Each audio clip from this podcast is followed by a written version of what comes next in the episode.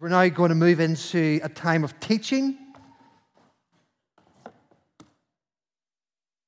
And as we do that, we always read from the Bible because it is our source of life, our source of authority. This is God's word to us. And if you are not just a listener, but a follower, uh, that helps you to process. Can you turn to Jeremiah chapter 14 with me, please?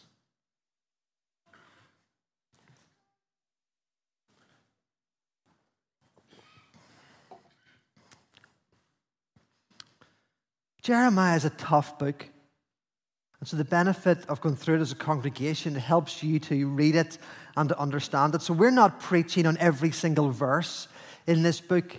We've selected certain parts as we move through it, but we are encouraging you in the in between to read from the, you know, the book. So, if last week we were preaching on chapter 12 and this week we're on 14, well, it makes sense to read 12, 13, and 14 over the week. And it's an easy way to read what's quite a long and difficult book. This morning we're going to read chapter 14, the first 10 verses. Listen now for the word of God. This is the word of the Lord that came to Jeremiah concerning the drought. Judah mourns, her cities languish, they wail for the land, a cry goes up from Jerusalem. The nobles send their servants for water. They go to the cisterns but find no water. They return with their jars unfilled. Dismayed and despaired, they cover their heads. The ground is cracked because there is no rain in the land. The farmers are dismayed, they cover their heads. Even the doe in the field deserts her newborn fawn because there is no grass. Wild donkeys stand on the barren heights and pant like jackals. Their eyes fail for lack of food. Although our sin testify, our sins testify against us, do something, Lord, for the sake of your name. For we have often rebelled. We have sinned against you, you who are the hope of Israel its Savior in times of distress? Why are you like a stranger in the land, like a traveler who stays only a night? Why are you like a man taken by surprise, like a warrior powerless to save? You are among us, Lord, and we bear your name. Do not forsake us. This is what the Lord says about his people. They greatly love to wander. They do not restrain their feet, so the Lord does not accept them. He will now remember their wickedness and punish them for their sins. Eesh. It's a heavy book, isn't it? It's a heavy book. It's a reason people tend to camp out in the Gospels. It's a heavy book. Let's pray for a moment. Father, we love you. And we love your word. And we say that right at the start of today because we recognize some parts of the Bible, your word given to us, is hard for us to understand. And yet we thank you that you've given us not only the book but the author as well. We thank you that your Spirit is here among us now. So speak, Lord. Bring your word to life in every mind and every heart today. In Jesus' name, amen. Amen. So, we're reading a book with the staff team. Sometimes we talk about Pete Greig in church, the guy that sort of was instrumental in starting the 24 7 prayer movement. He's written a number of books. Uh, his latest one, How to Hear God's Voice. We're reading it as a staff team. Some of you may be familiar with it, may have bought it already. But in that book, he tells a story of years and years ago when the 24 7 movement was sort of taking off. They had, had sent a little mission team to Ibiza, you know, Party Island. You, you know where it is? Yeah. Okay, some of you are going there this summer. um, who knows, uh, sent a little mission team to Ibiza to, to help shine God's light in what has been considered for a number of years one of the, the, the darkest and most hedonistic places in Europe. And the team was there ministering faithfully. But when they were there and when Pete and a few others were out visiting, it was in the midst of one of the worst droughts the island had ever seen. And they were asked, could, as they were praying, could they pray for rain for the island? So they're in, in the prayer room as a group, just kind of like we do on a Wednesday, we come and pray together. Some of you are part of that. Would love more if you to be part of that. They, they were just in, in, a room praying. There was nothing fancy about it. And they were praying for, for rain. They were praying for rain for the island. And, and, and Pete says, in his own words, I have to admit, I didn't have a lot of faith.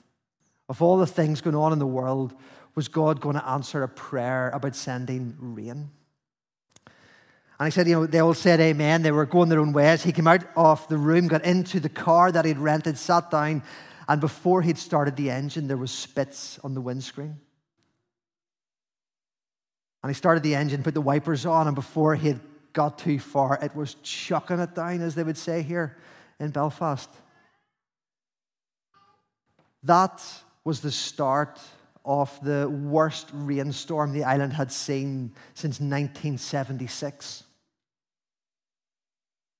Now, if you're a bit cynical, I'm a bit cynical. If you're a bit cynical, you could say, coincidence?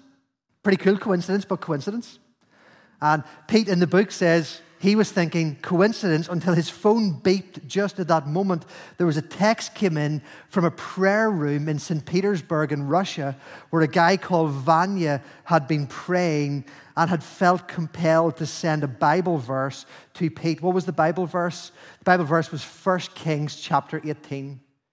And if you know your Bible, as all good origin people do, you'll know automatically, without me having to tell you, I'll tell you anyway, will I? It was Elijah kneeling down in the midst of one of the worst droughts the country had ever seen and praying for rain and then sending his servant to look out over the valley to a blue sky. And he came back and said, No, go and check again. Go and check again. And there was a cloud. And then the sky changed color and the heavens opened and there was rain. It's kind of a crazy story, isn't it?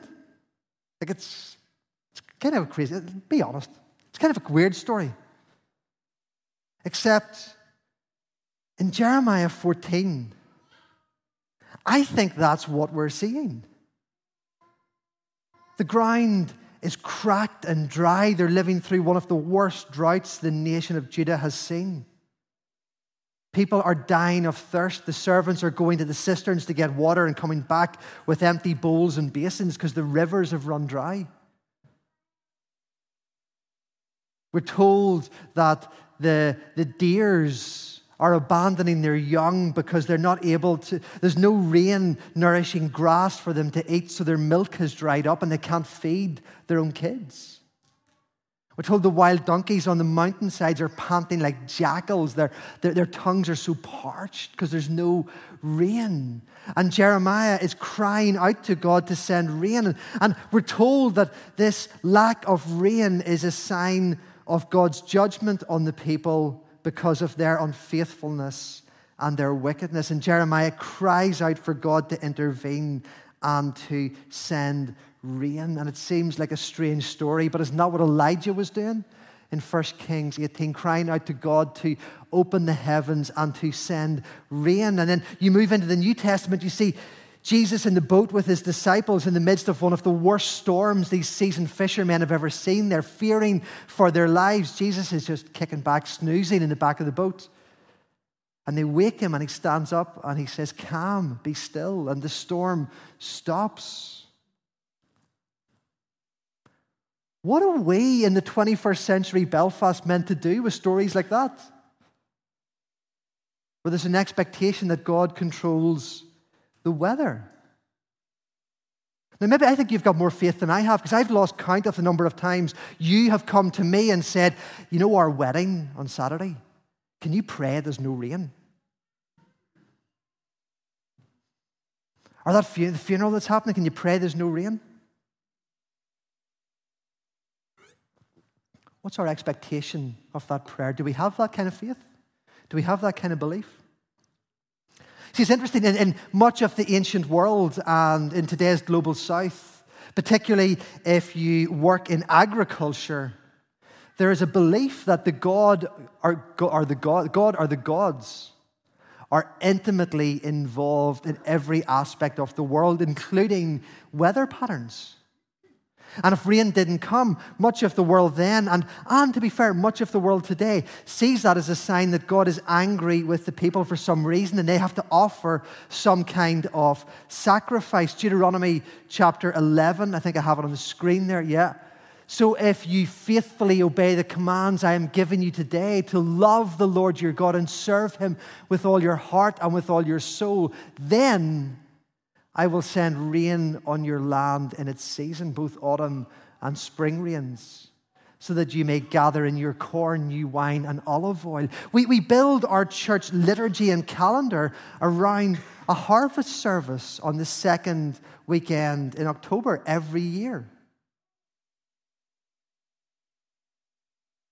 And yet we hold that level of faith in tension with the fact that we've lived through the Enlightenment that we are post Enlightenment thinkers. We have scientific understanding. We understand about meteorological weather patterns. We've got Barra Best. We've got the BBC weather app on our phones. It's going to rain at 2 o'clock. There's a 43% chance of it. We understand how climate works. And for most people in a post enlightenment, high technology environment that we live in, we have relegated God from that space. Different people's approaches are different. Some people are atheists, they just don't believe in God at all. It's easy for them. Some people are what is called a deist. That means they believe that God created the world and created gravity and weather patterns and scientific rules of, and all of those things. And then he stepped back and took his hands off it and is no longer involved in the world. Yes, there was a God and there probably still is a God, but he's not actually involved in any aspect of how the world works anymore. And then some people, I don't know if there's a better name for this, but the, the kind of colloquial term is they believe in a God of the gaps where science has revealed certain things about how the world works, including weather patterns. So we don't actually need God to explain those things, but we still need God for things like salvation, and we still need God for things like praying for help when things go wrong, or before that exam, or when somebody gets sick. So we relegate God out of certain places, but we plug him into the gaps where we don't understand or, or we need him to be, where it suits us. But what if Jeremiah might actually be right? When he says in verse 9 in chapter 10,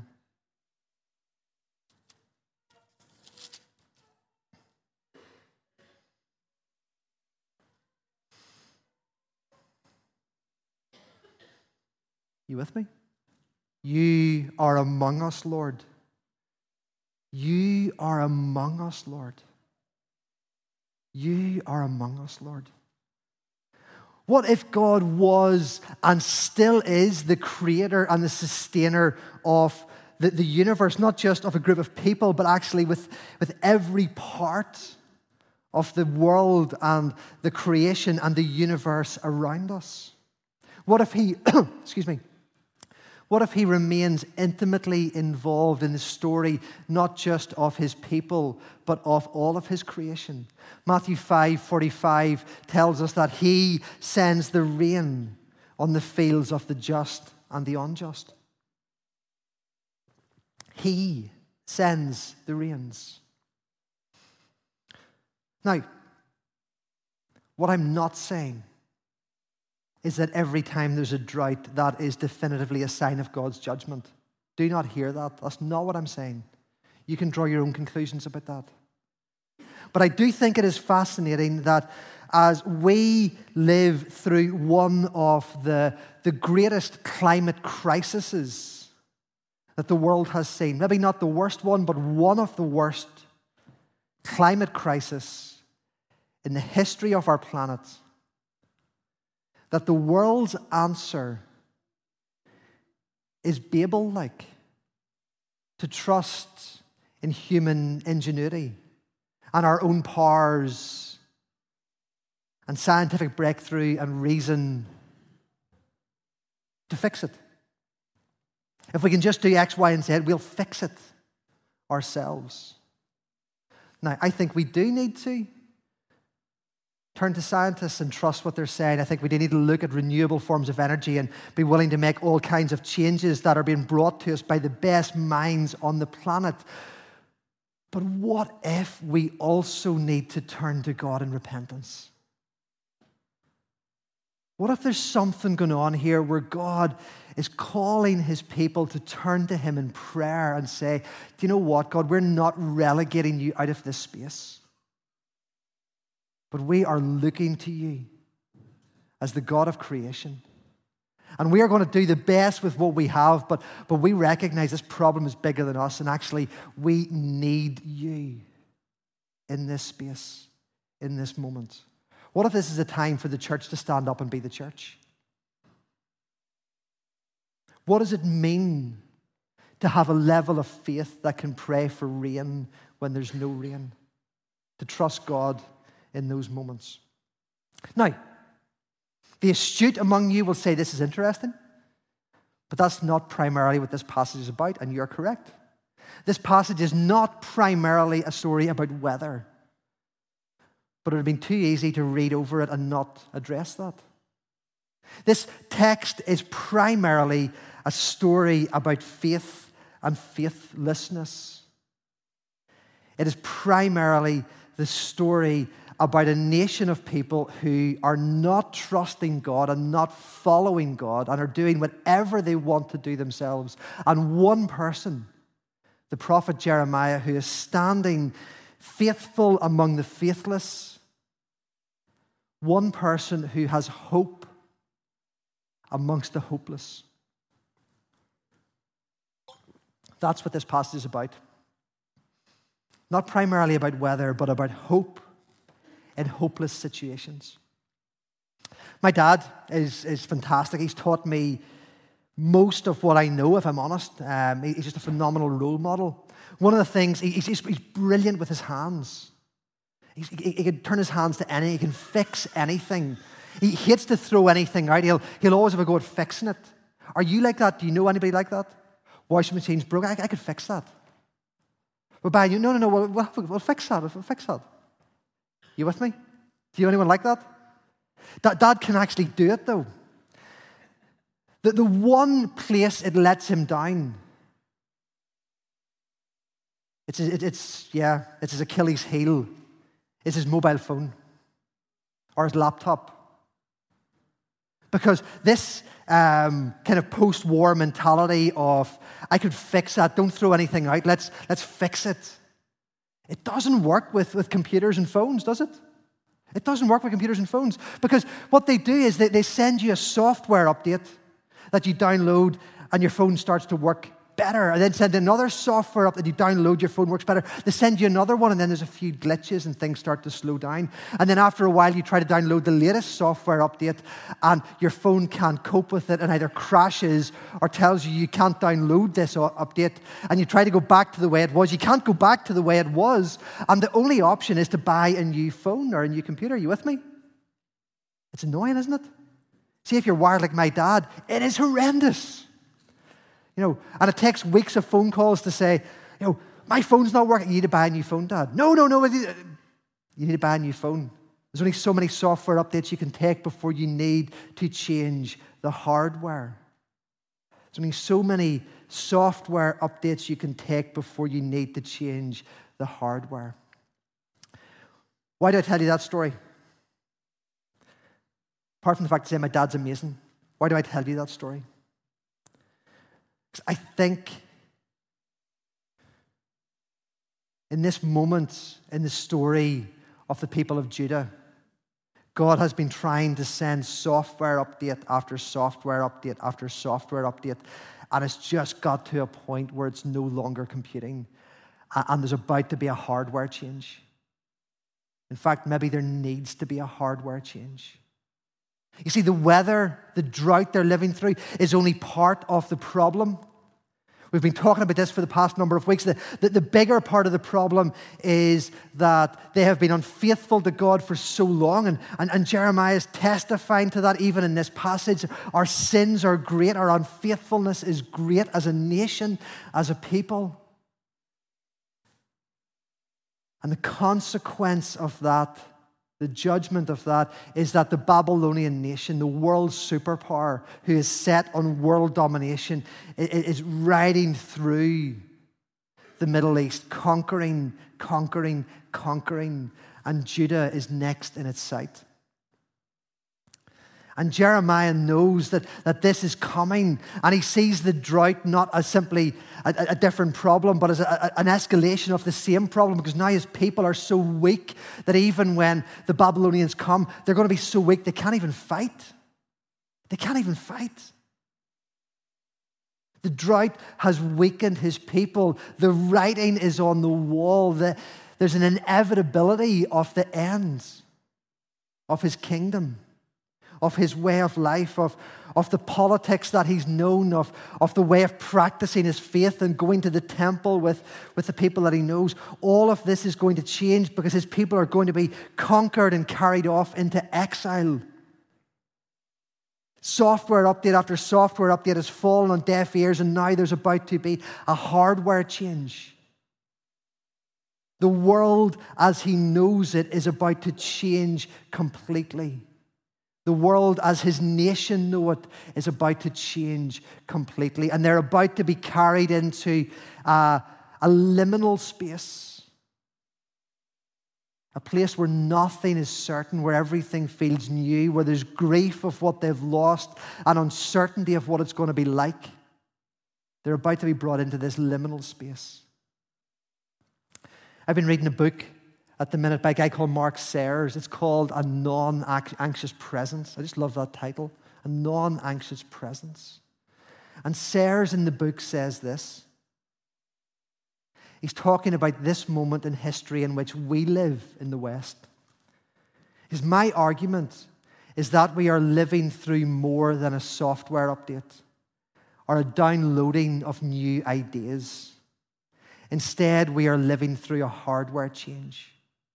The internet, as we have known it, is morphing into what's been called the metaverse. And none of us actually know what that means or the implications of it.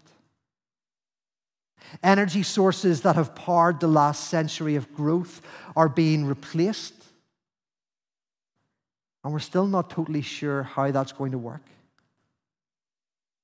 the vision of globalization that the global order has been built around is being rethought, becoming increasingly polarized. Our model of economics is entering uncharted waters. Yesterday, I spent two pounds a litre on diesel. The geopolitical order is shifting towards the Indo Pacific. New technology is changing politics as Facebook and Twitter control what we think and how we think it and what we see and how we process it. Gender is becoming fluid. The Western church is in free fall, and the pandemic that we have all lived through has accelerated all of this. Nothing is certain. As we move into this liminal space, and I get that's heavy, guys. I get there's a lot to process in that. But as we move into this liminal space, we need to be honest. The world and Northern Ireland and Belfast is changing. Here's a question for you to ponder. We talked about those first few months of the pandemic being like an exile, didn't we? When we couldn't come to church and we couldn't see family. What if that was actually the preamble to the exile into which we are now stepping. a place where everything that has been certain for us, that has framed our way of life up to this point, is changing. What if these next few years of uncertainty are going to be an exile? I want to suggest just a couple of things before we come to this table. Jeremiah gives us these, and I, I think they're really helpful as we stand at the edge of a liminal space, the edge of an uncertain space, not knowing what the future will be like for our world, for our country, for our city, and what it's going to be like to be church and Jesus followers in that space. I think there's some things we can learn here. The first one is I, I think we need to be a people of hope.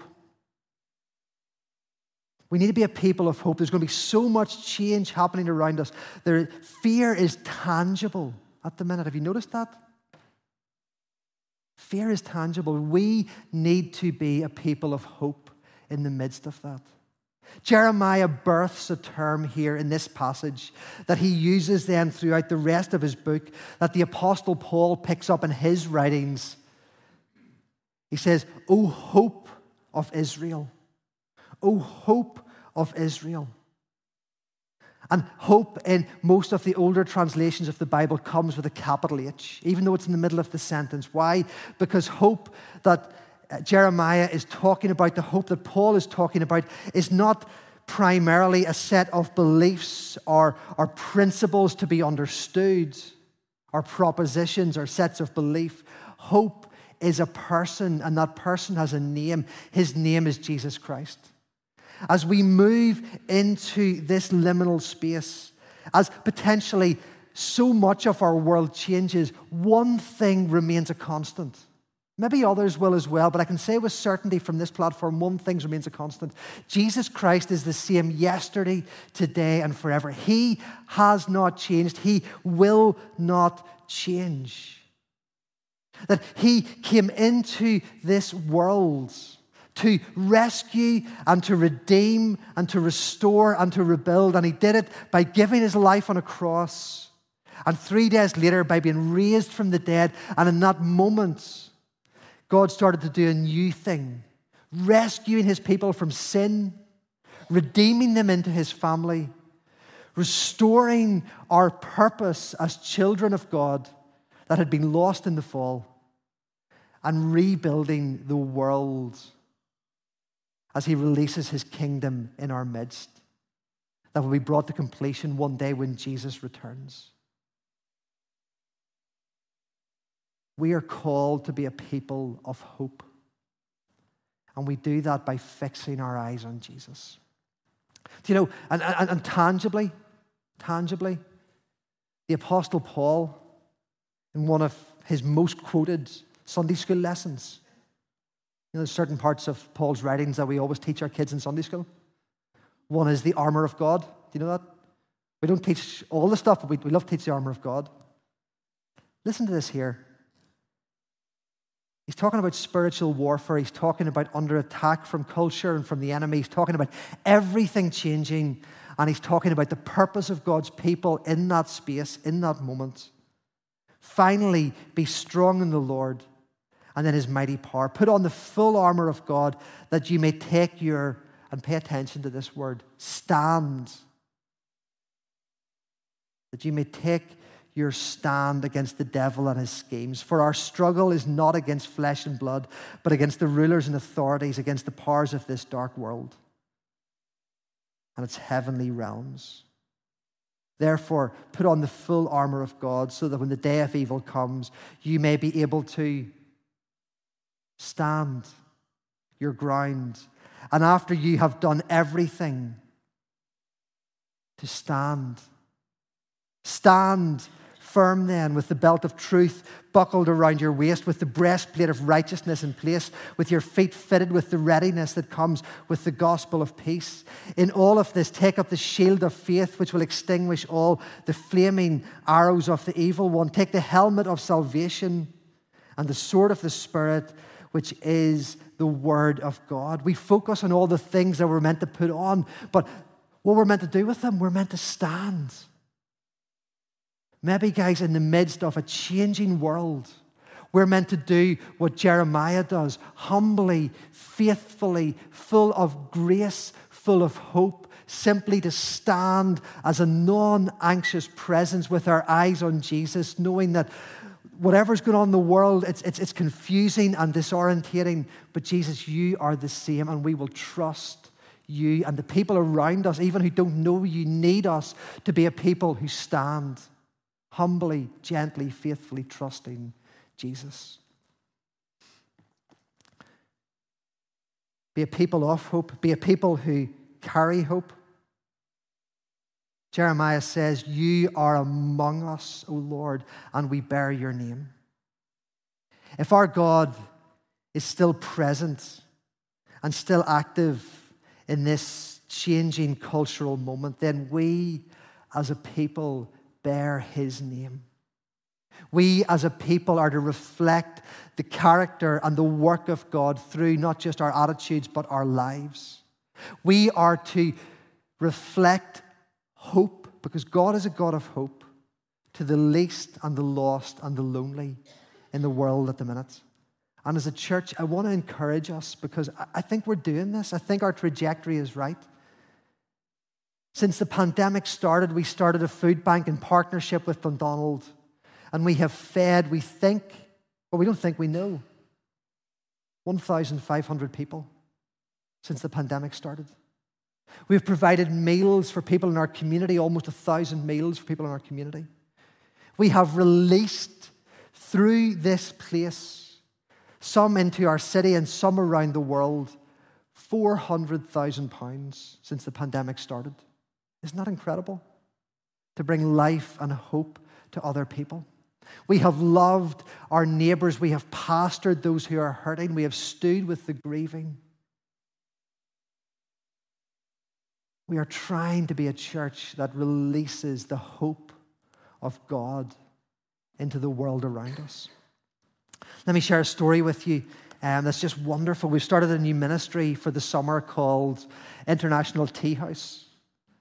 We meet in our cafe. There's about 16 um, families who have come into the country here as refugees, who we have become connected with, and we invite them to come along, women and children and some men, simply to love them, to talk to them, to get to know them, to let them get to know us. Most of them are Muslims.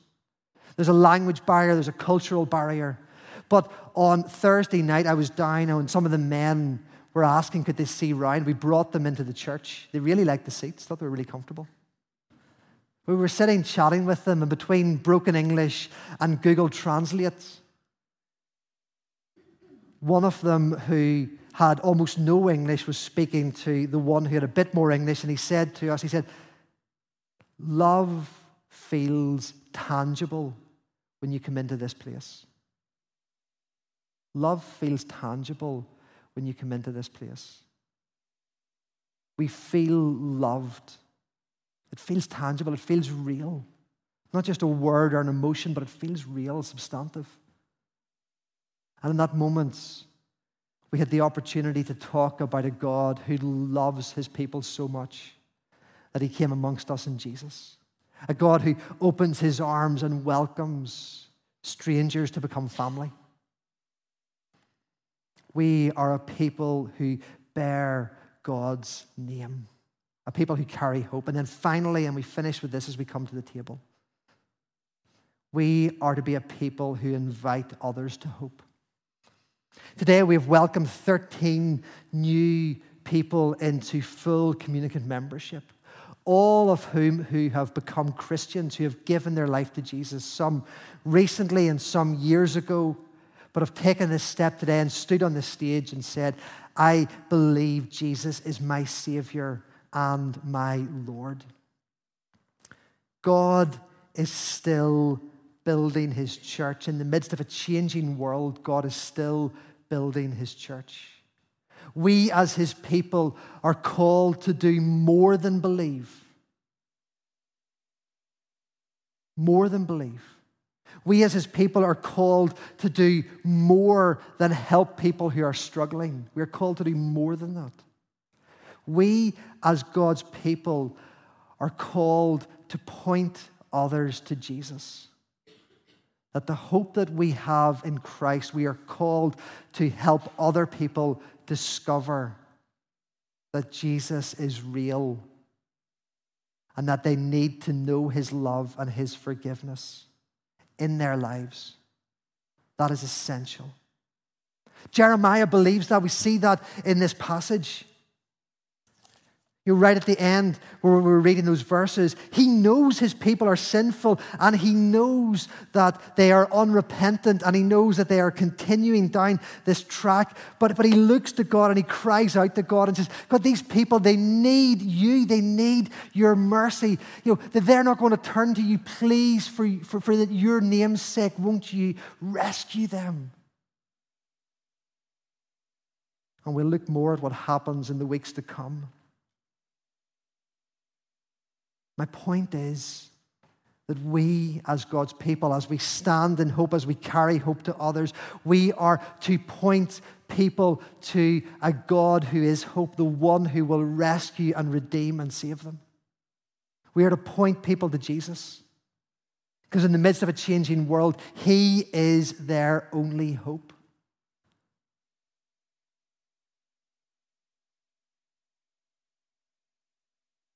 And my question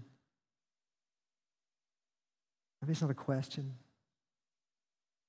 What does it look like? It is a question. What does it look like to have faith like Jeremiah has when the situation looks hopeless? What does it look like to still believe that God can rescue and redeem? Maybe some of you have given up praying for people. Maybe some of you have been knocked back because you've invited someone to an alpha course so many times and they just said no, and now it feels like you're just doing their head in. Maybe you have parents who don't believe, who've walked away from church. Maybe you have kids who have grown up in this place but have walked away. I think the faith that Jeremiah has to be a person of hope, calling others to hope, is a gift from God. That level of faith is a gift from God. And I think as we step into this changing world over these next weeks and months and years, we need a supernatural level of faith to stand, to love and help and serve but to believe that God can rescue and redeem the people around us. And so, as I invite the band to come on stage, that's the prayer I simply want to pray, or some of the band to come on stage at this moment.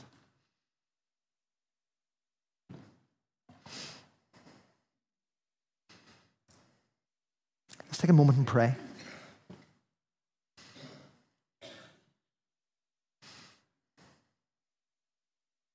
God, you are the hope of Israel.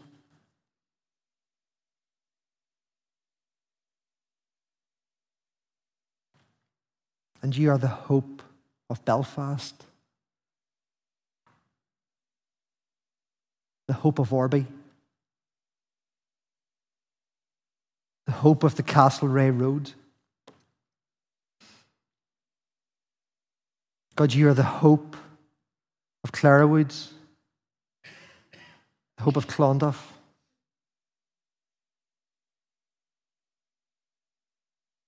God, you are the hope of the people in the place where we work.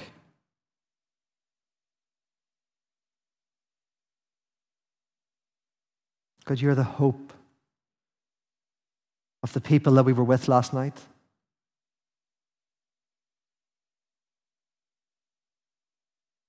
God, you're the hope of the people who sit around our dinner table this afternoon.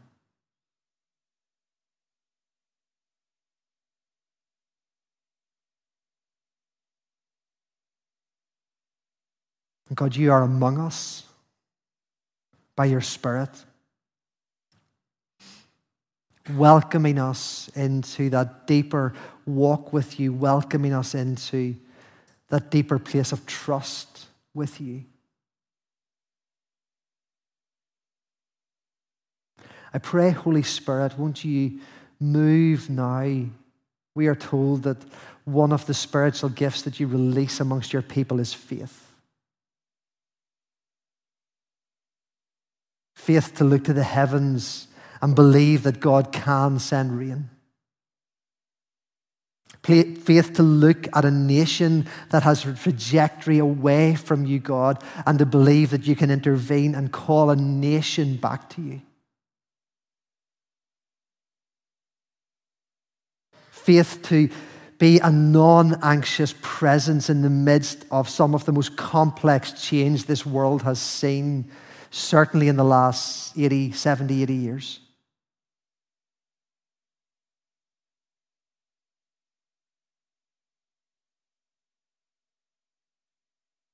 faith to keep believing and keep praying that the baptismal promises that you made, God, over people that we love can still come true. And so I pray, Father, allow your Spirit to release that level of faith in this room, in the lives of these people today.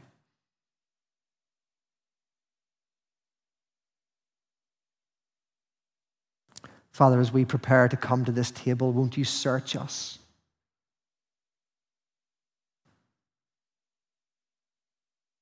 Won't you let us know that this is the place where forgiveness and mercy are found?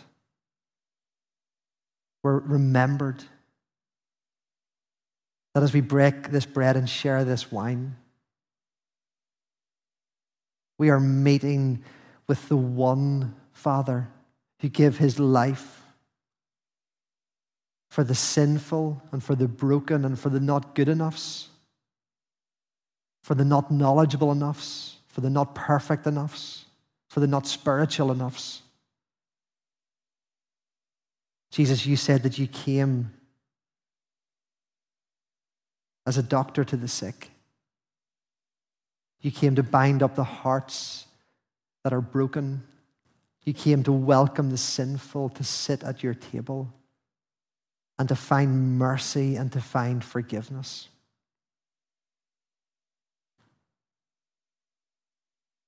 And so, in a moment of prayerful, songful meditation, we remember your great love, Lord, and we recommit our lives to you.